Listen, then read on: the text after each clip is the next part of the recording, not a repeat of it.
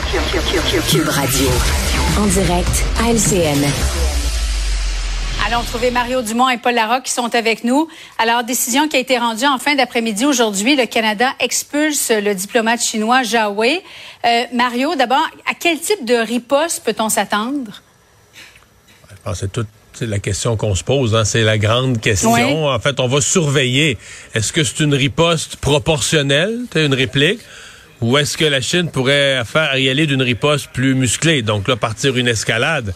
Euh, dans lequel le Canada veut pas nécessairement s'engager. Donc, c'est vraiment ce qu'on surveille. Euh, est-ce qu'on va avoir une riposte aussi? Est-ce qu'on va tout simplement expulser un diplomate canadien de la Chine?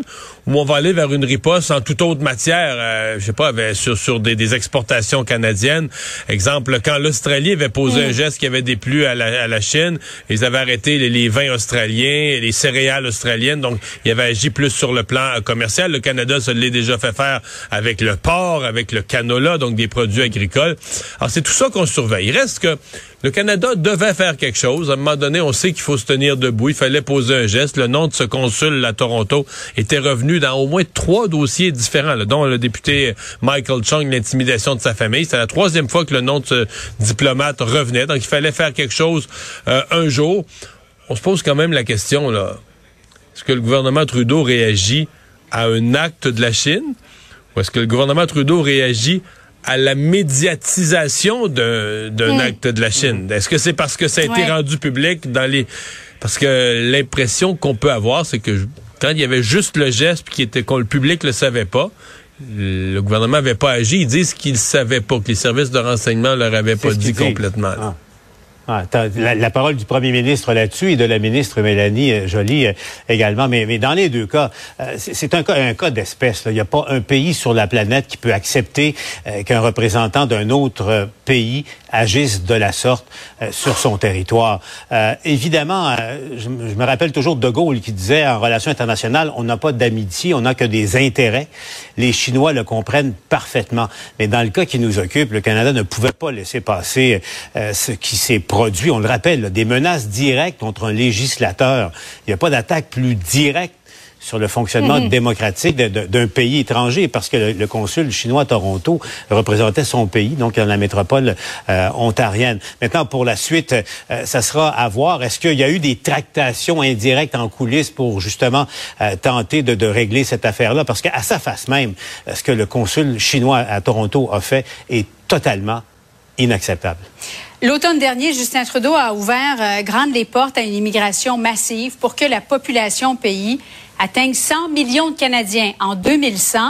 Et notre bureau d'enquête a réalisé tout un dossier en fin de semaine sur cet enjeu. Ça a mis en lumière plusieurs défis. Écoutons ensemble la ministre de l'Immigration, Christine Fréchette.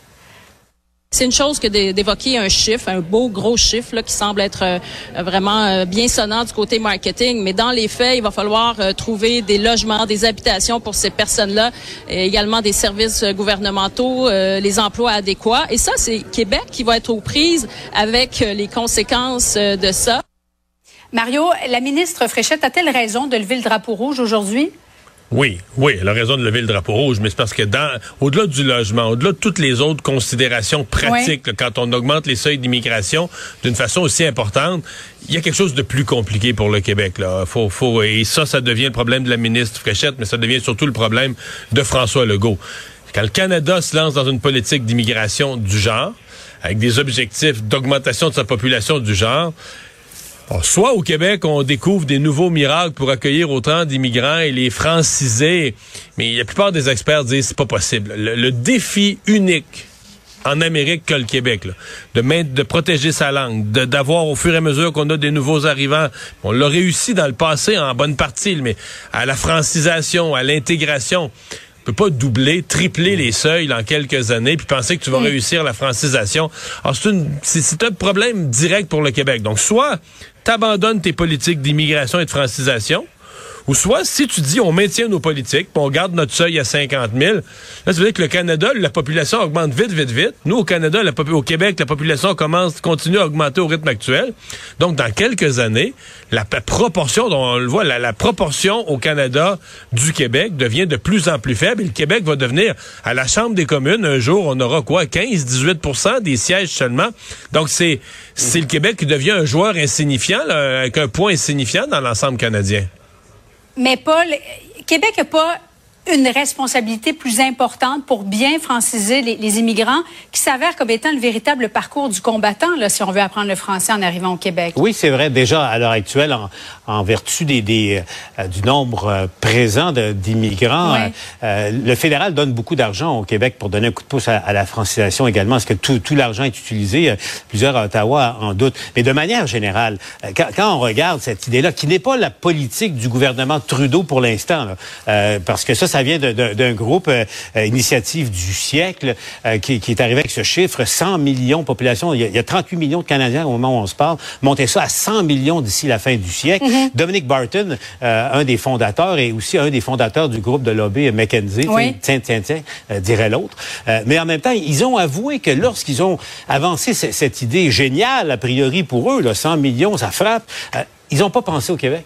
Ils n'ont pas pensé à l'impact que ça aurait sur, euh, sur la langue française. Julie, c'est clair, et on le voyait à travers, on en discutait abondamment à, la joute, Gaétan Barrette, Yasmine Abdel-Fadel notamment, euh, qui, qui, sont tous les deux fédéralistes, c'était avec Mathieu Bocoté. Mais Yasmine et, et Gaétan euh, l'admettaient d'emblée. Il y a un très lourd risque pour le, pour le Québec, pour la culture du Québec, pour le Québec tel qu'on le connaît, dans, dans, ce pari de 100 millions de Canadiens d'ici la fin du siècle. Et attention, les, les conséquences pourraient, pourraient être importantes. Mais Mario, qui veut le 100 millions? Euh, les, entreprises canadiennes pour accroître le PIB? Euh, le véritable premier ministre, Justin Trudeau, la firme McKinsey? Ben, moi, dans mes mots, là, parce que moi, ça fait un an que je surveille cette affaire-là, moi, dans mes mots, je dis c'est devenu le rêve canadien. C'est devenu un peu le rêve d'une certaine élite, une élite d'affaires, une élite intellectuelle euh, au Canada. C'est pas le programme de Justin Trudeau. Officiellement, Justin Trudeau n'a jamais parlé.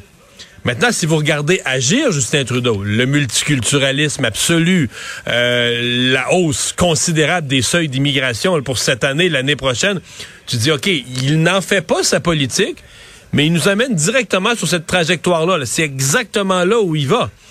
Donc, c'est pour ça que mm. je l'impression. Puis en plus, ben, les gens qui ont développé cette idée, ce, ce, ce, rêve, cette initiative du siècle, ce sont des proches de Justin Trudeau, des conseillers économiques de Justin Trudeau. Fait qu'on a l'impression que, et c'est ça qui est malsain, c'est que ça n'a jamais été débattu, ça n'a jamais fait l'objet d'une campagne mhm. électorale ou d'une commission parlementaire. Puis on a l'impression que ça n'a jamais été débattu, mais que le Canada s'en va là, puis que ça se fait sans le Québec. Le Québec, on, est en, on traîne en arrière, puis on se dit, nous autres, on va faire quoi avec ça? Un mot en terminant sur le hockey. Je veux vous entendre parce que je sais que vous êtes deux partisans du Canadien. Bon, si le Canadien repêche ce soir qu'on a eu Bédard, allez-vous célébrer autant que si le Canadien gagne la Coupe Stanley en terminant, Paul? C'est une bonne question. En 93, dernière Coupe du Canadien, Jacques Demers s'était rendu à Sainte-Anne-de-Beaupré. Amateur du Canadien, il vous reste encore quelques heures pour vous rendre soit à Sainte-Anne, soit à l'Oratoire Saint-Joseph. Parce que c'est le repêchage qui pourrait tout changer. Là. Corner Bédard est un joueur, tout le monde le dit. Joël Bouchard sera avec moi au bilan d'ailleurs. Mais c'est le joueur, c'est l'impact projeté, c'est Sidney Crosby, euh, euh, Mario Lemieux, etc. Mario? Ouais, mais si vous dire que c'est pas drôle pour les partisans du Canadien, au-delà de, de, de, toutes ces années de misère, le Canadien n'a pas mhm. eu de vraie vedette le dernier compteur de 100 buts, c'est Mats Neslund. fait des années que le Canadien n'a pas de compteur. Dans, les 10 premiers, les 15 premiers, les 20 premiers de la Ligue, le Canadien n'a jamais, on est jamais là-dedans, là, depuis, depuis des décennies. Ah, il y a vraiment euh, un appétit à Montréal pour avoir une, une vraie vedette. Là, mais bon, euh, Et en direct, ils n'ont pas fini assez creux dans, le peloton cette année pour avoir des bonnes chances. Là. 8,5% de chance. On va faire une simulation, si vous le voulez bien, en direct sur un populaire site Tancathlon. Alors, cinquième, effectivement, euh, on a à peu près 25 qu'il l'aurait dans cette simulation-là. Ah ouais, c'est ça. Mais, on dit, on dit, Julie, que même cinquième, il y a de très, très bons joueurs cette année. Que Slavkovski, le Canadien avait repêché numéro un l'année dernière, il n'est pas sûr qu'il sortirait dans les dix premiers cette année, tellement la, la cuvée euh, est richissime. À suivre ce soir dès 19h30 sur les ondes de TVA Sport. Merci. Bonne soirée à vous deux. Ah voilà, c'est ce qui complète notre émission de ce beau euh, lundi. Oui, beau dans tous les sens. C'était une belle émission. On était heureuse de la, heureux de la faire pour vous. On est aussi euh, dans une semaine, semble-t-il, de beau temps après une belle fin de semaine. Alors, je vous souhaite une excellente soirée. On se donne rendez-vous demain 15h30.